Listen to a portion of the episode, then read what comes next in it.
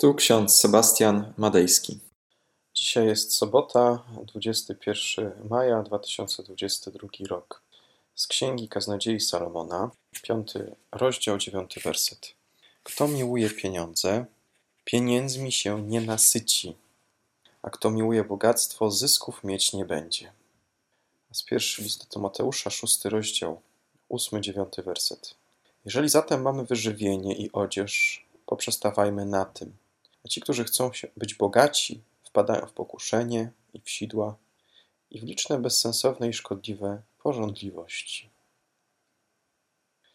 Drodzy, dzisiejszy tekst z Księgi Kaznodziei zaskakuje. Mówi bowiem o pieniądzach.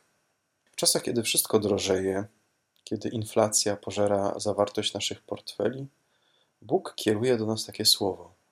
Pieniędzmi się nie nasyci ten, kto miłuje pieniądze. Dlaczego takie słowa do nas kieruje Bóg? Co one oznaczają? Przede wszystkim w czasach króla Salomona, kiedy ludność Izraela i Judy bogaciła się jak nigdy wcześniej, Bóg upomina swój lud, aby uważali, bo bogactwo i miłość do pieniądza są zwodnicze. Jest takie polskie przysłowie: pieniądze szczęście nie dają. Jednak co zrobić, kiedy pieniędzy brakuje? Co zrobić, kiedy pieniędzy coraz więcej ubywa? Kiedy podstawowe produkty spożywcze są coraz droższe, kiedy wydajemy coraz więcej, a mniej nam zostaje, aby oszczędzać. Tekst biblijny zachęca nas, abyśmy wyzbyli się myślenia o tym, czego nie mamy. Współczesny świat bombarduje nas różnego rodzaju informacjami, reklamami, abyśmy nabyli to czy owo, abyśmy kupili lepszy samochód, abyśmy pojechali na lepsze wakacje, abyśmy kupili coraz droższe ciuchy, coraz droższe rzeczy. Natomiast tekst biblijny zachęca nas, abyśmy docenili to, co mamy, abyśmy poprzestali na tym, co posiadamy i byli wdzięczni za to, co już teraz Bóg nam dał. Ci, którzy wiecznie żyją tym, co sobie kupią, albo tym, co zarobią, nie odnajdują szczęścia, nie odnajdują pokoju. Lecz ci, którzy wybierają drogę wdzięczności, radości z tego, co mają, już teraz obecnie, otrzymują, odnajdują pokój, radość. Ten, kto miłuje bogactwo, zysków mieć nie będzie, powiada Księga Kaznodziei Salomona. Ale ten, kto inwestuje, ten, kto lokuje swoje środki we właściwe miejsce, w przyszłości otrzyma zwrot inwestycji. Tak jak w historii o Józefie uprowadzonym do Egiptu. Siedem lat było tłustych, dobrych, bogatych, dobrobyt panował w Egipcie, lecz po tym czasie nadchodzi siedem lat chudych.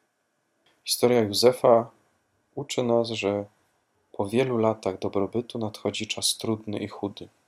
Ten, kto skupia się na bogactwie ziemskim, materialnym, szybko traci, kiedy przyjdzie inflacja, kiedy pieniądze stracą na wartości. Ale ten, kto inwestuje w trwałe rzeczy, niezniszczalne wartości i poglądy, ten będzie mógł spać spokojnie. W Biblii bogactwo pociąga za sobą ogromną odpowiedzialność. Ten, który jest bogaczem, jest mu trudniej wejść do Królestwa Bożego. Jednakże droga przed bogatymi wcale nie jest zamknięta. Można wszak być bogatym, majętnym człowiekiem, a jednocześnie być wierzącym, upatrywać w tym, co posiada się właśnie Boże działanie. Przypomnijmy sobie historię bogatych rodów ewangelickich, Jungów, Wedlów.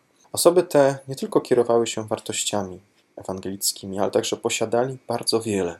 Równocześnie działali charytatywnie. Nie szczędzili pieniędzy na budowę inwestycji, takich jak szpitale ewangelickie, kościoły, szkoły, domy opieki. Parafrazując słowa dawnego prezydenta Światowej Federacji Luterańskiej, biskupa Kibry, nie ma tak bogatego człowieka, który nie mógłby dać więcej innym. I nie ma tak biednego człowieka, który nie mógłby niczego dać, aby komukolwiek pomóc. Zatem kluczem do bogactwa i szczęśliwego życia jest serce bogate w dobroć, miłość i chęć pomocy innym, z tego, co się posiada, z tego, co się już ma. Bo ten, kto gromadzi dla siebie to bogactwo, dla samego tylko bogactwa, prędzej czy później straci wszystko. Popadnie to, co ma, w niepamięć, ulegnie utracie wartości, ulegnie inflacji. Ale ten, kto pokłada swoją wartość w Bogu, w Ewangelii, w działaniu na rzecz drugiego człowieka. Dobrze inwestuje, dobrze lokuje to, co posiada. Amen. Pomódlmy się.